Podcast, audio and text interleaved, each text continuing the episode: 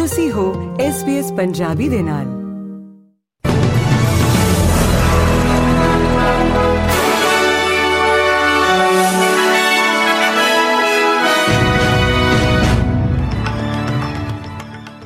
SBS ਦੇ news desk ਤੋਂ ਇੱਕ ਵਾਰ ਫੇਰ ਤੋਂ ਤੁਹਾਡਾ ਸਾਰਿਆਂ ਦਾ ਤਹਿ ਦਿਲੋਂ ਸਵਾਗਤ ਹੈ ਜੀ। ਅੱਜ ਦੀਆਂ ਕੁਝ ਪ੍ਰਮੁੱਖ ਖਬਰਾਂ ਇਸ ਪ੍ਰਕਾਰ ਹੈਗੀਆਂ ਗ੍ਰਹਿ ਮਾਮਲਿਆਂ ਦੇ ਮੰਤਰੀ ਕਲੀਅਰ ਓਨੀਲ ਨੇ ਪਿਛਲੀ ਗੱਠਜੋੜ ਸਰਕਾਰ ਨੂੰ ਆਸਟ੍ਰੇਲੀਆ ਦੀ ਇਮੀਗ੍ਰੇਸ਼ਨ ਪ੍ਰਣਾਲੀ ਵਿੱਚ ਪਾੜੇ ਲਈ ਜ਼ਿੰਮੇਵਾਰ ਠਹਿਰਾਇਆ ਅਤੇ ਕਿਹਾ ਹੈ ਕਿ ਉਸ ਨੇ ਸੰਗਠਿਤ ਅਪਰਾਧ ਨੂੰ ਵਧਣ ਫੁੱਲਣ ਦੀ ਇਜਾਜ਼ਤ ਦਿੱਤੀ ਸੀ।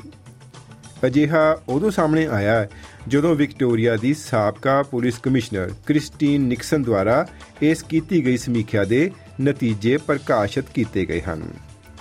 ਨਿਕਸਨ ਰਿਵਿਊ ਨੇ ਪਾਇਆ ਹੈ ਕਿ ਅਪਰਾਧਿਕ ਸਿੰਡੀਕੇਟਾਂ ਨੇ ਮਨੁੱਖੀ ਤਸਕਰੀ, ਆਧੁਨਿਕ ਗੁਲਾਮੀ ਗੈਰ ਕਾਨੂੰਨੀ ਜਿੰਸੀ ਕੰਮ, ਨਸ਼ੀਲੇ ਪਦਾਰਥਾਂ ਦੀ ਬਰਾਮਦ ਅਤੇ ਮਨੀ ਲਾਂਡਰਿੰਗ ਨਾਲ ਸੰਬੰਧਿਤ ਸੰਗਠਿਤ ਅਪਰਾਧਾਂ ਦੀ ਸਹੂਲਤ ਲਈ ਆਸਟ੍ਰੇਲੀਆਈ ਵੀਜ਼ਾ ਪ੍ਰਣਾਲੀ ਦਾ ਸ਼ੋਸ਼ਣ ਕੀਤਾ ਹੈ। ਪੁਲਿਸ ਦਾ ਕਹਿਣਾ ਹੈ ਕਿ ਯੂਐਸ ਦੇ ਬਾਲਟਿਮੋਰ, ਮੈਰੀਲੈਂਡ ਦੀ ਮਾਰਗਨ ਸਟੇਟ ਯੂਨੀਵਰਸਿਟੀ ਵਿੱਚ ਕਈ ਲੋਕਾਂ ਨੂੰ ਗੋਲੀ ਮਾਰ ਦਿੱਤੀ ਗਈ ਹੈ।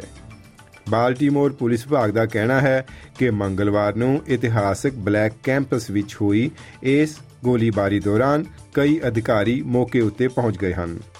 ਵਿਭਾਗ ਨੇ ਲੋਕਾਂ ਨੂੰ ਉਸੇ ਜਗ੍ਹਾ ਉੱਤੇ ਹੀ ਟਿਕੇ ਰਹਿਣ ਦੀ ਸਲਾਹ ਦਿੱਤੀ ਹੈ ਤੇ ਨਾਲ ਹੀ ਕਿਹਾ ਹੈ ਕਿ ਇਲਾਕੇ ਤੋਂ ਦੂਰੀ ਬਣਾਈ ਜਾਵੇ। ਪੁਲਿਸ ਬੁਲਾਰੇ ਵਰਨੌਨ ਡੇਵਿਸ ਦਾ ਕਹਿਣਾ ਹੈ ਕਿ ਘੱਟੋ-ਘੱਟ 4 ਲੋਕਾਂ ਨੂੰ ਗੋਲੀ ਮਾਰੀ ਗਈ ਹੈ। ਨਿਊ ਸਾਊਥ ਵੇਲਜ਼ ਦੇ ਕਟੇਗੀ ਬੈਰਾਗਾ ਖਾੜੀ ਮੂਰਾ, ਬੂੰਗਾ ਅਤੇ ਗੋਲਨ ਹੈਡ ਖੇਤਰਾਂ ਵਿੱਚ ਬੁਸ਼ ਫਾਇਰ ਅਜੇ ਵੀ ਚੱਲ ਰਹੀ ਹੈ। ਅੱਗ ਲਈ ਚੇਤਾਵਨੀ ਪੱਧਰ ਨੂੰ ਹੁਣ ਐਡਵਾਈਸ ਤੱਕ ਘਟਾ ਦਿੱਤਾ ਗਿਆ ਹੈ, ਕਿਉਂਕਿ ਅੱਗ ਵਾਲੀ ਥਾਂ ਉੱਤੇ ਹਾਲਾਤ ਕੁਝ ਸੁਖਾਵੇਂ ਹੋ ਗਏ ਹਨ। ਫਾਇਰ ਫਾਈਟਰਸ ਅਤੇ ਜਹਾਜ਼ ਅਜੇ ਵੀ ਕਾਬੂ ਤੇ ਕਾਬੂ ਪਾਉਣ ਲਈ ਕੰਮ ਕਰ ਰਹੇ ਹਨ। ਪ੍ਰਧਾਨ ਮੰਤਰੀ ਸੂਬੇ ਦੇ ਪ੍ਰੀਮੀਅਰ ਦੇ ਨਾਲ ਨਿਊ ਸਾਊਥ ਵੇਲਜ਼ ਦੇ ਦੱਖਣੀ ਤੱਟ ਦਾ ਦੌਰਾ ਕਰ ਰਹੇ ਹਨ।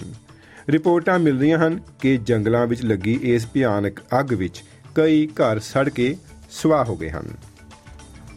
ਪੱਛਮੀ ਆਸਟ੍ਰੇਲੀਅਨ ਪੁਲਿਸ ਨੇ ਲਾਪਤਾ ਅਤੇ ਕਤਲ ਕੀਤੇ ਫਸਟ ਨੇਸ਼ਨ ਔਰਤਾਂ ਅਤੇ ਬੱਚਿਆਂ ਦੀ ਸੈਨੇਟ ਜਾਂਚ ਵਿੱਚ ਸ਼ਾਮਲ ਹੋਣ ਤੋਂ ਇਨਕਾਰ ਕਰ ਦਿੱਤਾ ਹੈ।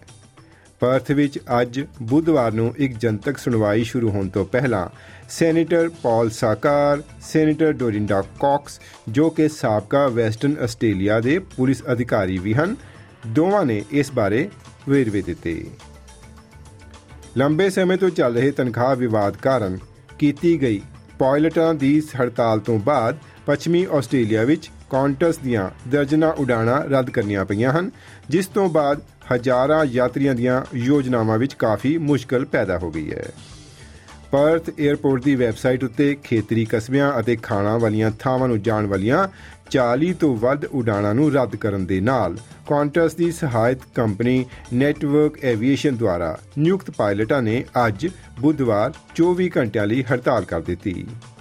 ਪਾਇਲਟ ਤਨਖਾਹ ਵਿੱਚ 50% ਵਾਧੇ ਦੀ ਮੰਗ ਕਰ ਰਹੇ ਹਨ, ਜਦਕਿ 에ਅਰਲਾਈਨ ਨੇ 25% ਦੇ ਵਾਧੇ ਦਾ ਵਾਅਦਾ ਕੀਤਾ ਹੈ।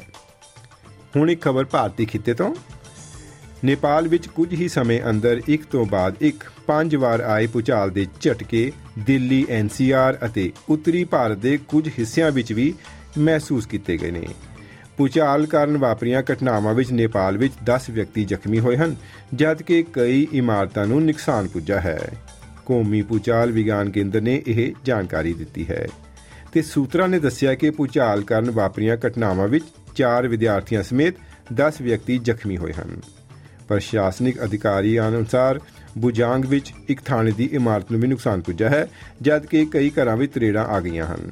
ਉਧਰ, ਦਿੱਲੀ ਤੇ ਕੌਮੀ ਰਾਜਧਾਨੀ ਖੇਤਰ ਵਿੱਚ ਲੋਕਾਂ ਨੇ ਪੁਚਾਲ ਦੇ ਝਟਕੇ ਮਹਿਸੂਸ ਕੀਤੇ ਅਤੇ ਲੋਕ ਆਪਣੇ ਘਰਾਂ ਅਤੇ ਦਫ਼ਤਰਾਂ ਵਿੱਚੋਂ ਬਾਹਰ ਨਿਕਲ ਆਏ।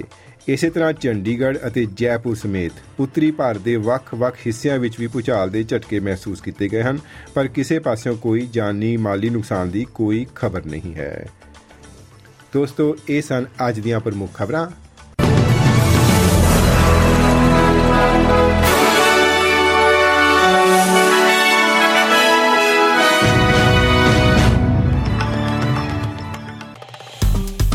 ਫੇਸਬੁੱਕ ਉਤੇ SBS ਪੰਜਾਬੀ ਨੂੰ ਲਾਈਕ ਕਰੋ, ਸਾਂਝਾ ਕਰੋ ਅਤੇ ਆਪਣੇ ਵਿਚਾਰ ਵੀ ਪ੍ਰਗਟਾਓ।